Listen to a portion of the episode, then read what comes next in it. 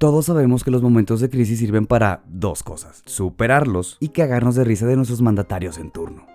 La medicina que neutraliza el 100% del coronavirus, el Carbativir, mejor conocido como las goticas milagrosas de José Gregorio Hernández. Aquí las tengo. Verga.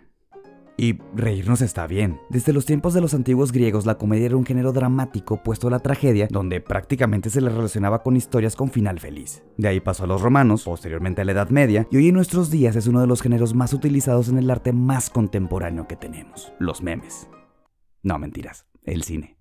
Después de esta breve introducción que no nos sirve para nada, hoy nos enfocaremos en el cómo los seres humanos como especie, en el transcurso de su estancia en la Tierra, siempre hemos logrado superar las adversidades. Nuestros antepasados tuvieron que fletarse un chingo de fríos, depredadores peligrosos y enfermedades que seguramente nunca vamos a llegar a conocer. Y así lo hemos pasado siempre terremotos, huracanes, olas gigantescas, pestes negras, el PRI, un chingo de tipo de influencias y miles de padecimientos después, seguimos de pie. Hoy luego de más de 106 millones de casos confirmados y 2 millones de muertes por el pinche COVID-19, parece que cada vez estamos más cerca de hacerle frente directo a esta enfermedad. Hace apenas unos días, una revista británica de renombre publicó los resultados de la nada transparente fase 3 de la Sputnik 5, vacuna evidentemente rusa, donde, además de darnos detalles sobre los datos obtenidos, nos dicen que estamos todos idiotas por desconfiar del Kremlin. O sea, la Sputnik 5 sí pinches funciona.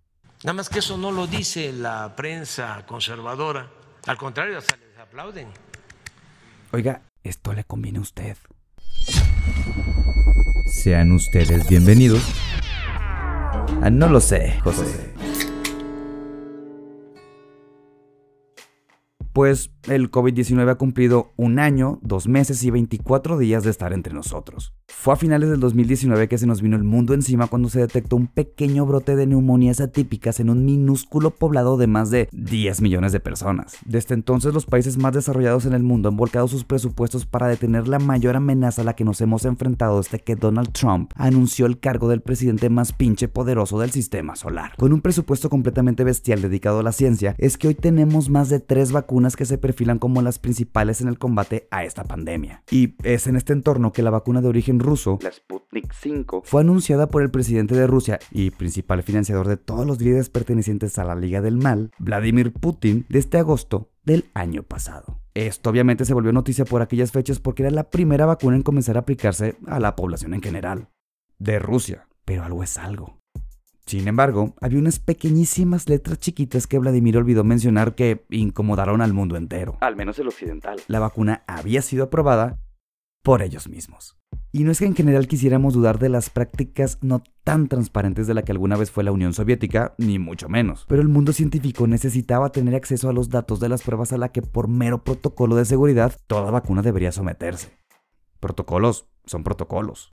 Recordando información de la que hablamos en el episodio 7, que puedes ir a reproducir en chinga, las pruebas que deben realizarse sobre una vacuna antes de ser aprobada se dividen en tres fases. En las fases 1 y 2 se toman pruebas sobre unos cuantos voluntarios principalmente para conocer qué reacción tendrán sobre las personas, básicamente para asegurar que nada fuera de lugar pueda llegar a suceder. En la fase 3 se realizan estas mismas pruebas pero en cantidades a lo bestia y se busca determinar el porcentaje de efectividad que tendrá la vacuna, además de intentar descifrar los posibles efectos secundarios. Durante esta etapa, los voluntarios son divididos en dos grupos distintos. El primero recibe el tratamiento real y el segundo un placebo, o sea, una vacuna ficticia.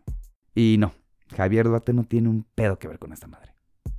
Entonces, antes de que uno de estos productos salgan al mercado, se debe comprobar que es seguro y efectivo contra lo que sea que diga que va a combatir y que al mismo tiempo no ocasione daños de los que nos vayamos a arrepentir en el futuro. No crean que tiene mucha ciencia el gobernar futuro en el que ya ni llorar es bueno.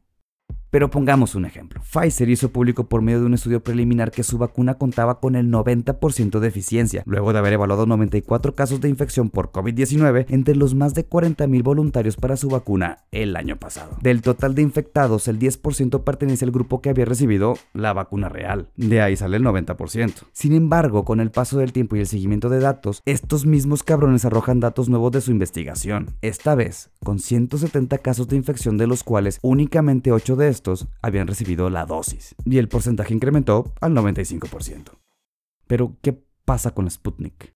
Pues que de acuerdo con una publicación del The Lancet, los datos basados en pruebas sobre unos 20.000 voluntarios arrojaron que el porcentaje de eficiencia de esta otra vacuna se encontraba alrededor del 92%. De estos 20.000 voluntarios, se registraron 78 infecciones de las cuales 16 pertenecían al grupo que recibió la vacuna. Datos que la colocan como una de las vacunas más estúpidamente efectivas hasta el momento. Pero, ¿cómo funciona? La vacuna rusa se basa en un vector viral, que es algo así como un virus inactivo, o modificado, más bien. En el caso del Sputnik, para la creación de este virus mutante se utilizó un tipo de adenovirus, los cuales son una familia de virus que nos traen enfermedades como la conjuntivitis y la gastroenteritis, pero quitándoles el gen que le permite reproducirse e infectarte. Porque si no ahora tendrías conjuntivitis y COVID al mismo tiempo. Entonces a este adenovirus se le inserta un gen de la proteína S, que a muy grandes rasgos son las chingaderitas que le dibujan al coronavirus y que son las que le permiten introducirse a tus células e infectarte. Cuando tu cuerpo recibe su dosis de adenovirus mutantes, este asimila la proteína que contienen y básicamente comienza a aprender una serie de artimañas para combatir al SARS-CoV-2, protegiendo a quien se vacuna hasta en un 100% de los casos graves. Esto sin broncas representa un gran avance pues significa que tenemos una herramienta más contra la pandemia, sumando una mayor capacidad de producción a los laboratorios que aún no se dan abasto para producir dosis para los 7 mil millones de personas. Y por supuesto, también representa un gran alivio para Latinoamérica, pues países como México, Venezuela, Paraguay, Nicaragua y Panamá ya han comprado o pactado la llegada de millones de dosis de esta vacuna. Y si aún eres de las personas que no creen esta vacuna porque fue creada y aprobada en tiempo récord, completamente válido, recordemos que la vacuna que antes tenía ese primer lugar en el podio fue creada en los años 60. Piénsalo de esta manera. Si en los 90 te tomaba un chingo de eternidades atascar tu computadora de virus con los videos que te bajabas de Lares, no te hagas pendejo. ¿Qué nos haría pensar que en pleno siglo XXI la tecnología enfocada en la medicina no habría avanzado lo suficiente? Hace 60 años ni siquiera existía el Internet y hoy no puedes vivir sin él. Carnal. Todos sabemos que los momentos de crisis mundial sirven para dos cosas, superarlos y cagarnos de risa. Y en medio de una crisis que mete en el mismo saco a toda la humanidad, como la actual, era completamente lógico pensar que el presupuesto que se le iba a dar a la comunidad científica iba a ser estúpidamente bestial. Lo que nos hace pensar, ¿qué chingados lograríamos si se le diera más presupuesto a estos cabrones? Ahora, si eres de los que piensa que están por implementarte un chip con el que la élite podrá controlarte, tú mismo ya pagaste por uno y te salió carísimo. Nos vemos en el siguiente episodio, próximo jueves, en todas las plataformas donde se escuchen los podcasts. Si en algo me equivoqué, no soy desarrollador de vacunas, no te mames tampoco. Ilumíname a través de las redes que dejo en la descripción. Adiós, bye. Sean ustedes bienvenidos. Ah, no lo sé, José.